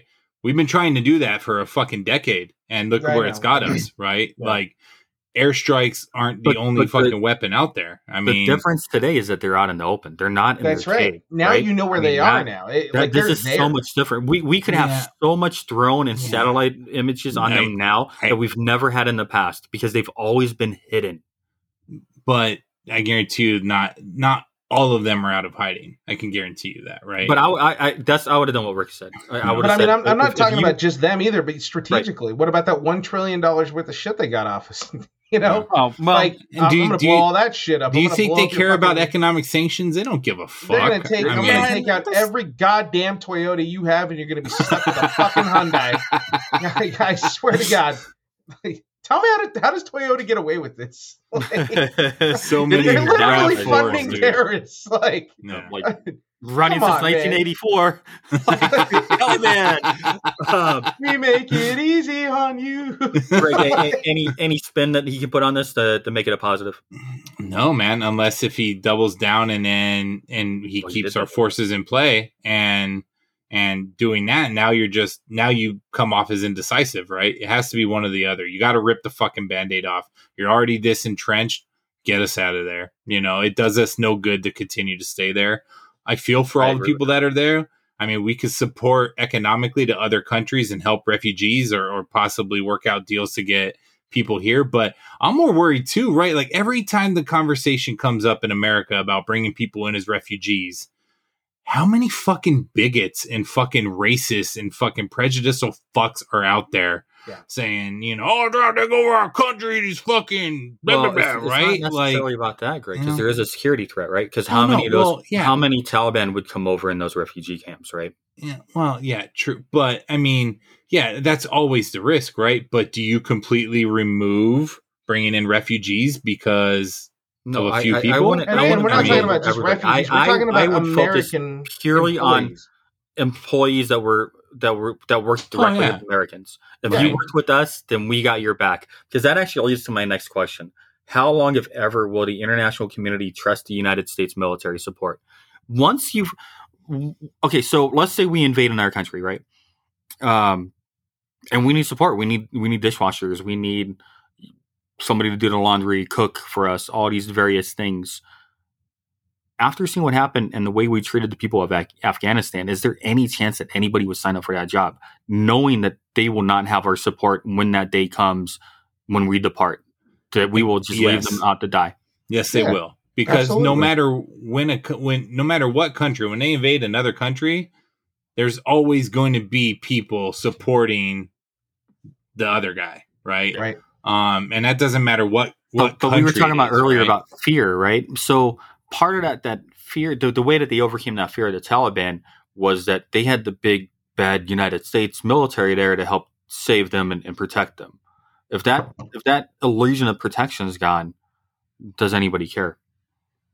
Does anybody care to do business? There's with still going to be people supporting that that fighting Right. unit. I don't think I, I like, don't like think if goes we were to stay tomorrow, Mhm. you know, or if we would come back a year from now, I guarantee there would still be people coming back and saying, "Oh, hey, yeah, I want to work," you know, whatever, right? You think so? It just, it- yeah. I mean, and and keep in mind we have a new administration every four to eight years so it's going to be different the opinion of us is going to change in the next few years potentially or the next six years it, it it's going to be different right so it, i think that, that that will always be there as long as we are still trying to be the country that we claim that we I mean, want dude, it happened in our own country, man. I mean, look, look in Revolutionary War times, how many people were still supporting the British and fucking everything else and the crown, you know? Um, benjamin franklin's it's gonna son happen. was a general for the redcoats you know?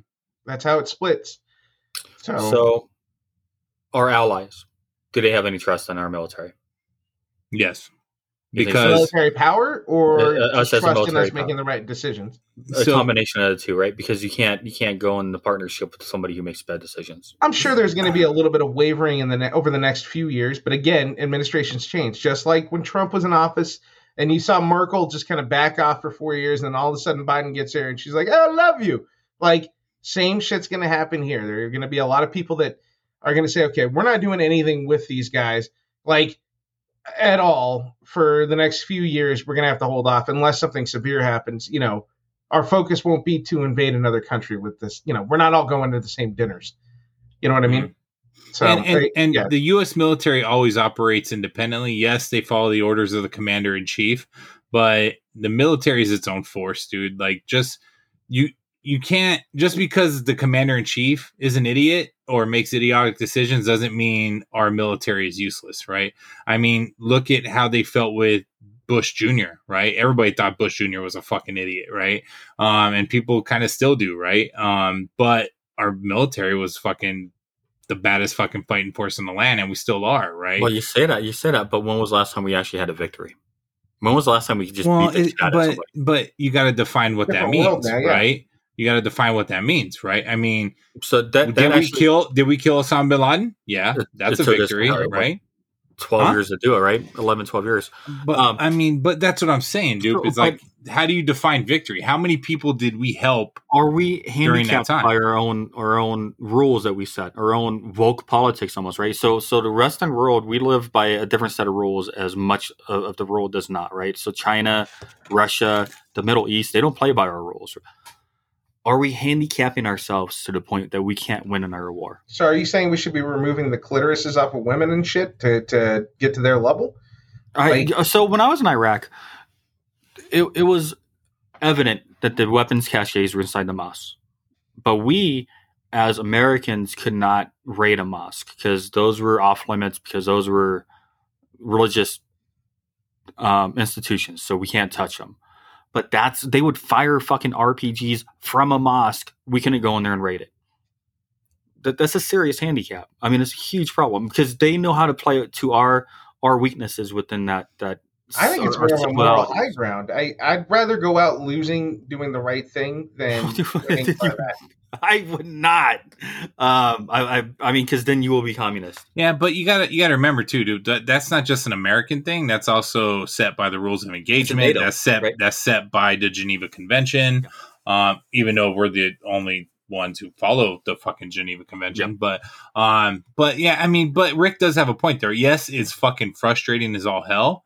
Um, and but you're absolutely right. Like, I mean, they would do that shit, right? Um, wasn't all of them, but yeah, there was there was some of them that were doing that. But at the end of the day, we were still able to eliminate the enemies. Um, not, I mean, but it- it's two different things, right? Like, there's, I mean, if you're invading, right, and you're invaders, right, we don't invade to take over a country. We invade to remove the the perceived threat, and then we set and then we set up an occupation force Yes. or a peacekeeping force. That's totally different than saying, "Oh, Iraq, fuck then- you, you belong then- to the United States of America yeah, now." but then we put in these these these full governments that that have no power or authority. well, yeah, well, that's There- just there's a part of because countries like just be- Iraq and, and Afghanistan, they're never going to get, they're never going to be free because they're not fighting for their own freedom. It's never going to happen for them. I'll And- never say keep- never, but I mean, Well, not until they fight for it. They, it Yeah. will happen once they decide that they want it. Yeah. Um, we cannot force democracy. We cannot force these things on our countries. I don't think it works. I really don't. Yeah, I mean, and and you're absolutely right. Right, not every country should be ruled by a democracy. It just Correct. it is the way it is. Right now, I don't think fascism is a fucking good thing. Right, I don't think like leaders should go out there and fucking commit genocide against fucking you know certain ethnic groups or fucking you know religious groups whatsoever. Yeah, I think you know our international partners and we should step up to eliminate those types of threats. Right, but dude well, if one country's socialist and it's working for their citizens, I mean, okay, like that doesn't change our democracy, right? I I, mean, so I, I- don't think that there is one way to rule a country. I, I I really don't. And and I think each governmental system is so fragile that it's a special thing when a republic like ours works, um, or when when you know a, a pseudo socialism works in Sweden, right? When, when these things work in these different countries, it, it the government is very fragile and it's very easy to break, and it's very easy for it to become Venezuela or, or Cuba, right? It's very easy for these things to go down, down very dark paths. And we just have to kind of let countries find their own way and, and Right. what works for their people and, and what aligns with their values. Rick, closing arguments? Uh, that's what I was just going to throw out there. We need to wrap up. Um, I don't think there's much to an argument. I think that what we're Lee seeing wrapped now, up multiple times. it's okay. He's not even listening anymore. they use the sheepskin ones over there, so they don't work too well. Well, they use the sheep. That's what it Yeah. is. that's that's what's going on. um, I really don't think there's a lot for us to argue. I think that we all agree the situation is terrible. Um, there are people that are suffering, that will suffer from this um, by our actions as a country, and uh, I don't agree with any of them. I, I do try to look at the flip side here, and I will give um, kudos and respect to Donald Trump and to Joe Biden. I don't know when we would have ended this, and and as disorganized as it is, I don't know when we would have ended it if somebody didn't just finally rip a band-aid off. And and unfortunately, he did it very disorganized, and I, I can't say that anybody would have done. we would have done better, obviously, by us talking tonight, but it it it needed to happen. We needed to get out of that country. Um, so it's it's a tough decision. Might have cost this guy his reelection. Um, He wasn't I have a lot of it respect. anyway. We're not playing that. He's not. Dude, I'm he's just so saying. old, man. Him Yeah, and I- Trump are I- not running in 2024. Those hey, two are is not this running. your closing argument or mine? They're not running. Shut up. They're fucking 90,000 years old. The point What- is, what all comes I'm after is, I give him a lot of respect for at least standing up and doing it. A- again, did not do it the right way, um, but really, the only thing that matters here is is pray for those people that are stuck there, um, that did help us and help our soldiers, and in so many ways, stay alive. literally stay alive. Without an interpreter, we would have had so many casualties. Um, these people saved lives, and they were doing it for themselves and for their families, and and just potentially to make a living or just to get out of a bad situation. And now they're falling off of aircraft and getting tear gassed and having to drive down a road, uh, fucking with the Taliban just eyeing them. They're they're they're trapped in their houses right now, guys. Like re- re- you know, can you imagine being so scared you're stuck in your fucking house? Yeah. And, and you know Yeah. eventually They they're going for the door to past door. year. yeah. Rick, Rick, you're actually a big advocate of this one, so I, mean, I don't understand the argument here at all. Well, look, man. All I know is 14 days later, hopefully, I'm better with that one. Uh, this one, you don't get two weeks. They show up, they cut your fucking head off. So, I mean, imagine if COVID did that shit. then maybe people would have been taking it seriously. Um, yes, Fauci, that he might. Oh, here we go. We're not doing this. This is Afghanistan. Misinformation. I'm just kidding. I am Jesus. going to defer to Greg at that point. That was pretty much all I had to say to Greg. well, thanks, Rick. Um, yeah, so um, I mean, I really like this. Like, good job narrating, Duper. Um, when I read the agenda, I was like, oh god, this is gonna get so muddled. But I really think that we brought up a lot of good talking points on each side. I hope we really, you know, informed our audience. Now, I don't know who the hell's gonna sit sit around for an hour and a half long podcast, but it's something different that we do, and we don't do this too often. And I think maybe we should because we are smart um, all of us together, and I think we can talk and debate the points and and get the word out. Um, my my closing remarks are obviously, you know, sending massive prayers to everybody in that fucking region, right? Um, and and sometimes when when all else fails, you got to rely on your faith, right? I mean, um, yes, I know prayers are doing very little for people, and it depends on on how you are and this and that, whatever. Um, I'm still going to pray for them, you know, and I know they're all praying for each other too for hopefully openings or or whatever, and and and I leave that that. But my real closing remark is to my brothers and sisters who fucking fought over there, man. Um, it wasn't a fucking waste, right? Like I don't want you to think that. I know when we pulled out of Iraq fucking a couple years ago, I was and I still am a little perturbed, right? Like it took me a while to kind of move on from that because I was like, what the fuck? What the fuck did I do in 2003, in 2005? I got fucking shot. I got fucking blown up. I lost brothers. I've lost fucking sisters. I have fucking people who come back and for what? What fucking point was there, right? And I want to leave you with when you think about those things, think about the good that you did over there. Yes, you did make a difference. Even though those differences may be small, they may be minute, minute. Delivering food to a village is a fucking good thing. Village, you know, building and developing and providing clean water to villages who haven't had it in 50 years, that's a good thing. Building schools, right? Building fucking, you know, other types of government and municipality buildings is a good thing, right? So remember those little things and and all of us developed bonds, right? We're all going to remember our brothers and sisters who served with us overseas in those areas, right? Remember them, honor the fallen, never forget them. Remember the good things that you did, right? It wasn't a fucking waste. Yeah, it may have been in a whole bunch of areas, but remember those little good things you did. Remember the times that you brought smiles to those fucking kids and those, you know, when you played soccer with them or delivered fucking candy or fucking anything like that, right? The United States will always be a beacon of light to those fucking types of people.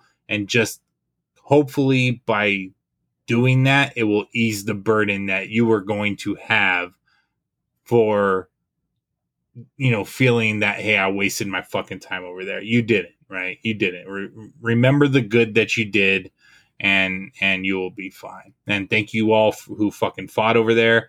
Um you know afghanistan kind of got forgotten about in a lot of times right? Like um but you know thank you for everything and i'll get off my soapbox and leave it to you dude.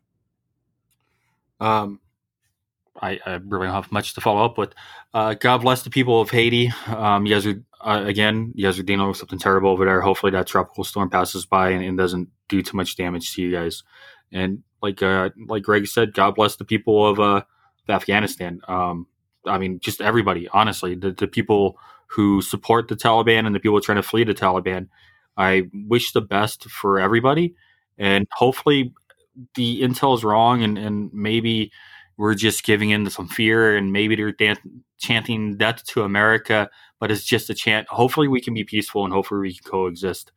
Uh, God bless everybody. Hope just peace to everybody. That's all I got. Let's end the show. Thank you guys for listening. Yeah, no, we're done. Thank you, everybody. Thank you, Lee and uh, Josh, for your input tonight. It was uh, great to have you guys on the show. And They if you made it show, this by the way. far, They- they'll if you made it this. this far, I love you. Thank you. Yeah. Oh shit! There goes the mic. All right, everybody. Thank you Greg, for go. listening. You fucking dick, dude. Let's let's try and get one more out. All right, everybody. Thank you for Rub listening it out, to buddy. the Just rub it out.